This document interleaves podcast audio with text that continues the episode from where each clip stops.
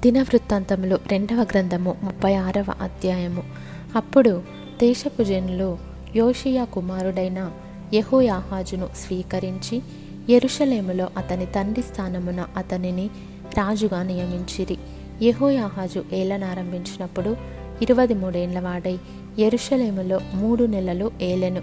ఐగుప్తు రాజు వచ్చి అతని తొలగించి ఆ దేశమునకు రెండు వందల మనుగుల వెండిని రెండు మనుగుల బంగారమును జుల్మానాగా నిర్ణయించి అతని సహోదరుడైన ఎల్యాకీమును యూదా మీదను ఎరుషలేము మీదను రాజుగా నియమించి అతనికి యహోయాకీము అను మారు పేరు పెట్టెను. నెకో అతని సహోదరుడైన యహోయాహాజును పట్టుకొని ఐగుప్తునకు తీసుకొని పోయెను.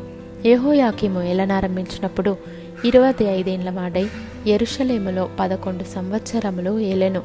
అతడు తన దేవుడైన యహోవా దృష్టికి చెడు నడత నడుచుట చేత అతని మీదికి బబులోను రాజైన నెబుకద్నెసరు వచ్చి అతని బబులోనునకు తీసుకొని పోవుటకై గొలుసులతో బంధించెను.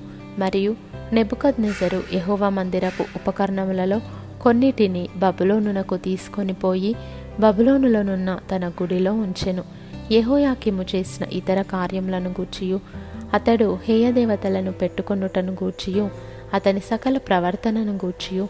ఇస్రాయేలు యూదరాజుల గ్రంథమందు వ్రాయబడి ఉన్నది. అతని కుమారుడైన యహోయాకిను అతనికి బదులుగా రాజాయను. యహోయాకిను ఏలనారంభించినప్పుడు ఎనిమిదేండ్ల వాడై ఎరుషలేములో మూడు నెలల పది దినములు ఏలెను.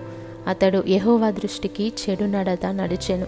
ఏడాది నాటికి రాజైన నెబుకద్నెజరు దూతలను పంపి యహోయాకీనును బబులోనునకు రప్పించి అతని సహోదరుడైన సిద్కియాను యూదా మీదను ఎరుషలేము మీదను రాజుగా నియమించెను. మరియు అతడు రాజు వెంట యహోవ మందిరములోని ప్రశస్తమైన ఉపకరణములను తెప్పించెను. సిద్కియా ఏలనారంభించినప్పుడు ఇరవై ఒకటేండ్ల వాడై ఎరుషలేములో పదకొండు సంవత్సరములు ఏలెను. అతడు తన దేవుడైన యహోవా దృష్టికి చెడు నడత నడుచుచు ఆయన నియమించిన ప్రవక్త అయిన ఇర్మియా మాట వినకయు తన్ను తాను తగ్గించుకొనకయు ఉండెను. మరియు దేవుని నామమును బట్టి తన చేత ప్రమాణము చేయించిన నెబుకద్ నెజరు రాజు మీద అతడు తిరుగుబాటు చేసెను.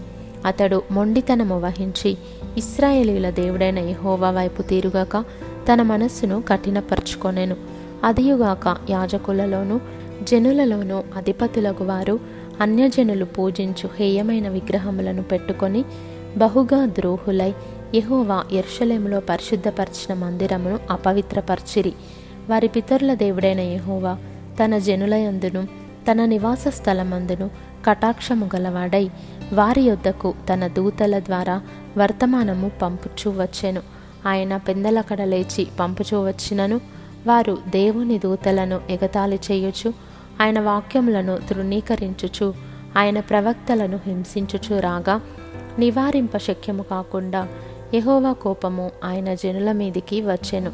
ఆయన వారి మీదికి కల్దీయుల రాజును రప్పింపగా అతడు వారికి పరిశుద్ధ స్థలముగానున్న మందిరములోని వారి యవ్వనులను ఖడ్గము చేత సంహరించెను.